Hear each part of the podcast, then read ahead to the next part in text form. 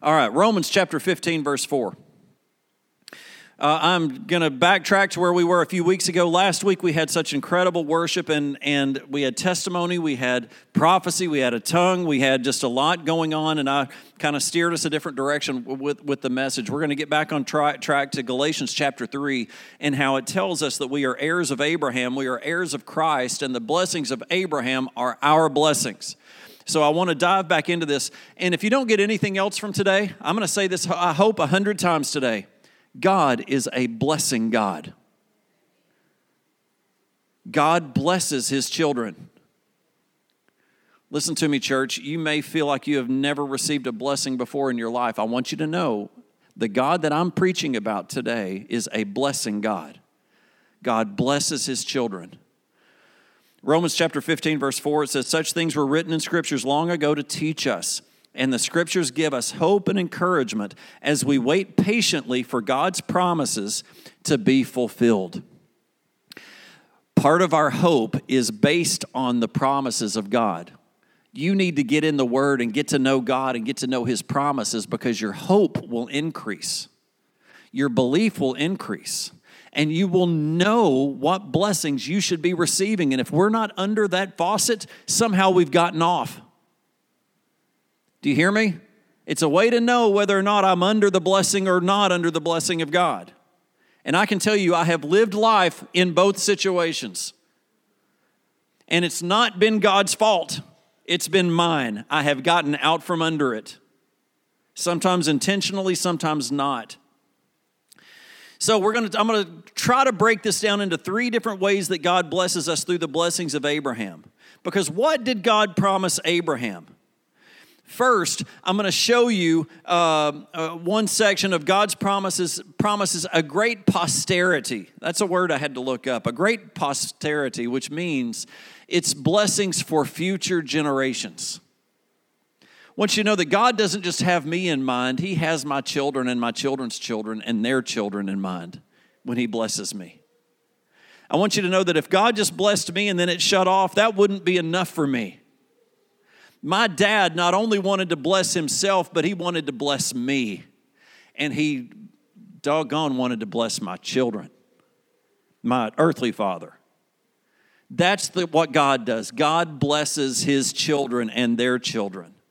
It says uh, in Genesis chapter 12, verse 2, it says, I will make you into a great nation. I will bless you and make you famous, and you will be a blessing to others. Genesis 15, 5 says, Look toward heaven and the, and the number, number the stars, if you are able to number them, so shall your descendants be. Genesis chapter 13, verse 4 Lift up your eyes and look for the place where you are, northward and southward and eastward and westward, for all the land you see I will give to you and to your descendants forever. Did I not have that one? No? Genesis 15. Yeah, let's go right there.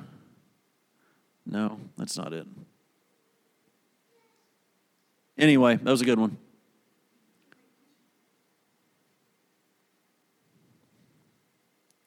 Yeah, here it is. To you and your descendants as a personal, as a permanent possession. Listen to me, church. He is saying that he is going to give everything that he can see, not only to Abraham, but to Abraham's descendants. Now, what you must connect is that Galatians chapter 3 connects these promises to us. Scripture says, and I said it this morning about us praying for our nation, if we would just ask for it, He will give it. What is that saying? I believe that goes all the way back to Genesis chapter 3. I believe that goes all the way back to, I'm sorry, Genesis, uh, the, the blessings of Abraham, to, to uh, Galatians chapter 3, that it is whatever we see. If we will ask for what's in front of us, He will give it to us. He's saying, if you'll just ask for your nation, He will give it to us. What's in front of you? I can tell you what's in front of me is my family. And I can tell you that Satan sometimes tries to grab my family. But the Lord says, You see what you can see? If you will follow me, I will give that to you. Satan will not possess that right there. It says that it, with Abraham that his seed shall possess the gates of the enemy. That's a blessing of Abraham. The things that I see God wants to give me. The things that Abraham saw he wanted to give him. The second group is more general. Genesis chapter 15, verse 6 says, Abram believed the Lord, and he reckoned it to him as righteousness. God justifies Abram because of his faith, and justification is an act of God that's full of promise. Ever since God had chosen this ungodly man and promised to make him a great nation, he remained childless. He had promised him a child and the promise seemed hopeless. And you know what? Abraham, sometimes we think that these people that we read about in Scripture are, are, were just the chosen ones and, and we're not like them. But I want you to know that Abraham got in the way of God, he messed it up, just like all of us do. I don't care who you read in Scripture, as long as it's not Jesus, they messed it up horribly. For so many things that in our own life left on our own, so bad that it couldn't be fixed. But God chose Abraham because of his faith. The faith of Abraham, it says that he, he uh, what, what did I say? It says that he reckoned it to him as righteousness. Genesis chapter 15, verse 4 says, Your own son shall be your heir. Look toward heaven and number the stars if you are able to number them. So shall your descendants be. What is this saying? It is saying that God is going to act for Abraham. Therefore, Abraham looks away from himself. What that means is he looks away from even the, the sin of Adam, a grand reversal of Adam's sin, and trusts in God to keep his word. God makes him this promise that seemed impossible that he was going to make great nations out of him, and he was beyond the fathering age. His wife was beyond the birthing age. Adam, uh, Abraham kind of got in the way, but God still acted on his behalf. This act of faith that Abraham had so honors God the glory of God's trustworthiness and power and mercy, that God responds to him with the gift of justification. Now, I don't know if you can catch this, but the gift of justification is about the greatest gift we could be given. God is putting himself on the hook for all of Abraham's sins, past and future everything he would do. It says in Romans that there is there, therefore no condemnation. He is removing the condemnation and the pressure and the uh, weight of sin from Abraham right here and saying that I will be your, your God forever.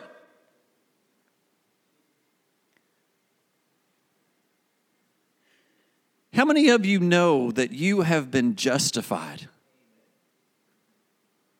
One. I want you to know that is real. We walk around still with the weight of our own sin, not receiving this gift. Listen to me, church. I'm the biggest sinner in the group. You think you're bad? I want to say I'm worse but I'm just, I'm just as bad. Your stuff doesn't outweigh my stuff. But I do not live under that weight. I don't walk around like my dad would say a banny rooster. Is that the wrong expression? Doesn't matter. I think that's what he said. I don't care strutting along that I deserve it. I don't. I don't deserve it. But I also don't walk around with that weight. I've been forgiven. You may want to try to hold it against me. I don't care. I genuinely don't care because He doesn't hold it against me. Now, I have consequences to what I've done. Those aren't gone. We live in a world that has consequences. If I sow this, I'm going to reap that. There is no stopping that. If I sow that, I'm going to get it. If I sow mercy, I get mercy. If I sow the opposite of mercy, I don't get mercy. There are laws in place that I can't undo. But one thing I can do is I can receive justification.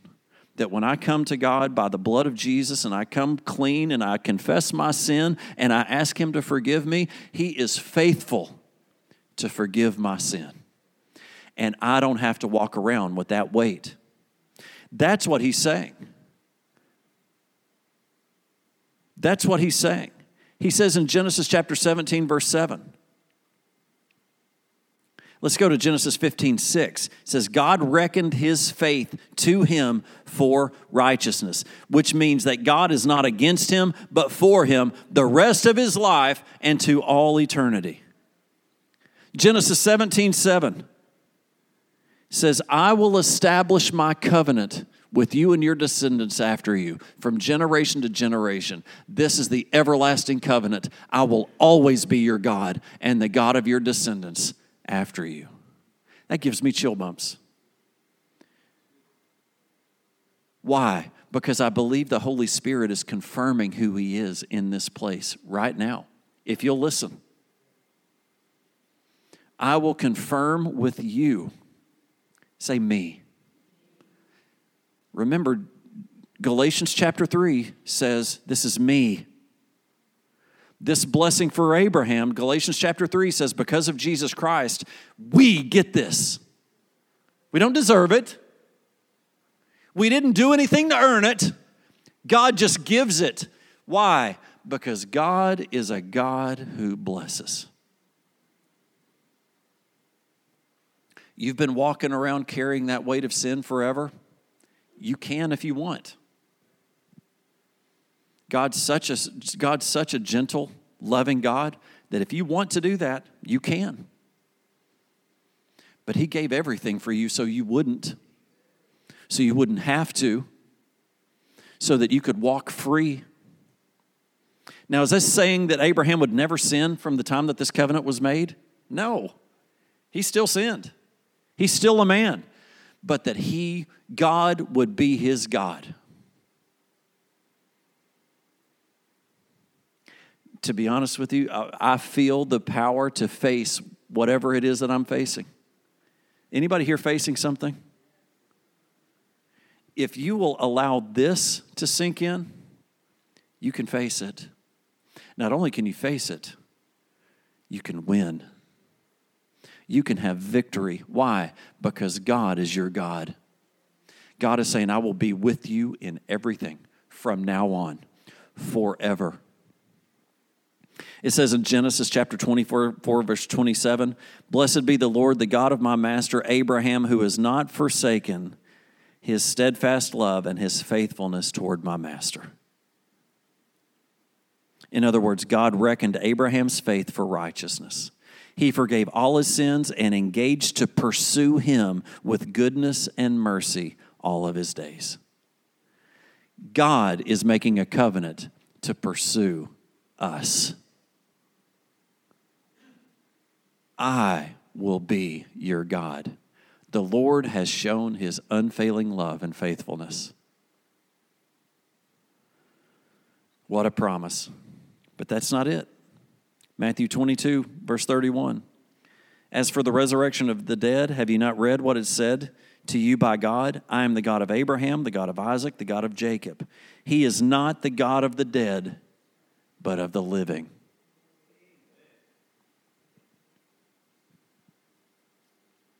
The point of this from Exodus 3, verse 15 I am the God of Abraham is that when the eternal, all powerful Creator is God to you, death cannot destroy you. And, he, and nothing can destroy the relationship that you have with Him. Now, we can mess that up but there is no power in hell, heaven or earth that can break it between God and me. Do you see that? I can. I can mess it up. It doesn't take much to get me off track. Anybody here have tendencies of getting off track? God doesn't ever. And there's nothing that can knock him off track. When he makes a covenant, you, if you go back and study these covenants, when God makes covenants, he can't make them with anybody but himself. So he makes them with himself because he's faithful and he's worthy and he's trustworthy and it will not be broken once he makes it. So he makes it with himself so that it's not based on somebody that'll break it. When he makes a covenant and a promise with us, and it was done by blood, it was done by the blood of Jesus, it will not be broken. Satan's not big enough.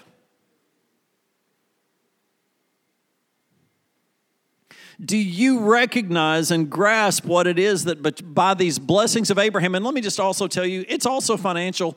Abraham was a rich dude. Everywhere he went, he was intimidating to the people he was around because he had so much stuff. God loves for you to have stuff, but it's not the point. God's a God who blesses if you can begin to restore that covenant with God, God's a God who blesses. The one thing that I wanted us to add to that prayer that I didn't, I kind of wanted to stick to four is growth. And I don't mean just growth in numbers because we need to grow as a church, but growth in maturity and growth in God. That's what we've been talking about on Wednesday nights about how to move from Hebrews 6 from the foundations because it says don't stay there forever, start growing take those foundations and begin growing.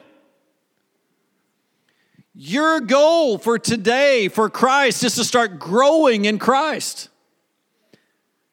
What will come with your relationship and your walk with Christ is blessing, is power, is wisdom, is favor, is grace, is mercy, is love, is self control. I, I, I, I, the only reason I'm stopping is because my, my brain can't get them out.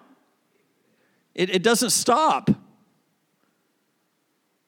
Victory, breakthrough, mountains moving, lives changed, people healed, people restored, marriages turned around, the, the dead living.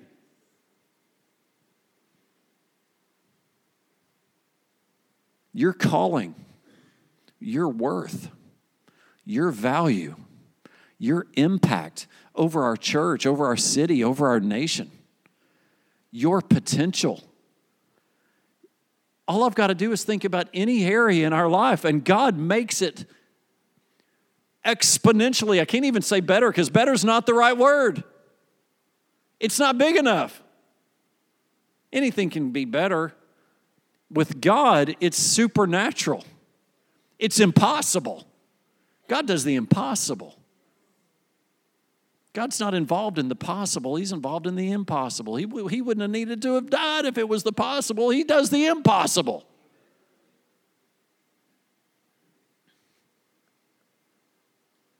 All right, I'll be done. It's almost 12 o'clock. But the Titans have already played, so get off my back.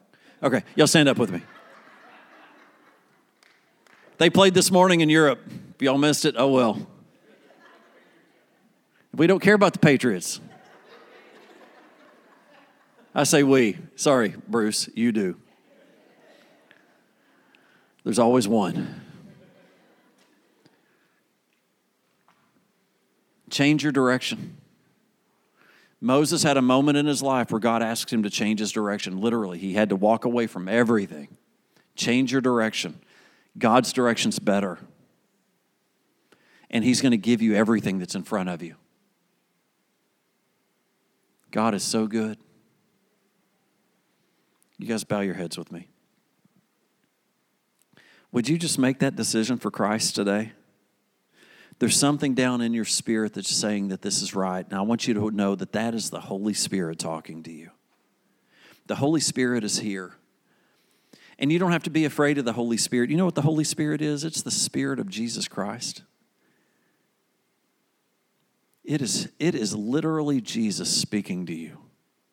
You are getting a one on one conversation with Him right now. Would you just surrender your life? Give your heart to Him. Those of you that have done this before and need to make a change, make that change. Turn your hearts, turn your eyes upon Jesus. Look full in his wonderful face.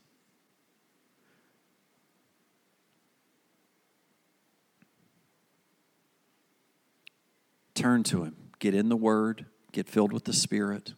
Start walking to him. This is not an impossible walk. It's a walk that you can do, as Elizabeth said, that you've been equipped to, to do. Even though you may be lacking provision, you don't lack provision to walk to Christ. You can start your walk right now, and I want you to know God's a provider. He says, I am Jehovah Jireh. I am the Lord your provider. Come to me. The Lord is saying to you, Come to me. Father, I just thank you that you are so awesome. Your word is so good, and your word is true. Father, help us to turn. Give us the courage and the strength to start walking. Father, I ask you to give us direction on fasting and that we would be praying for these four things. But Lord, I also pray for the things that you're needing prayer for. God, I just agree with you right now that the, the doors would open, that you would just give us favor and breakthrough this week. Many of you are facing major challenges come tomorrow morning. God, in Jesus' name, if you're for us, who could be against us? And no power in hell could break our relationship between the two of us, God, between you and me. So if you're with me, we can do this. Lord, we pray for our nation. We pray for families. We pray for finances. What was my fourth one? Uh, schools. Pray for our schools and growth. I will just say five growth, maturity, breakthrough. God, give us a great week. Let us come back with, with incredible testimony of how prayer and fasting works. Thank you, Lord. In Jesus' name. Everybody said, Amen. God bless you. You guys have a great week.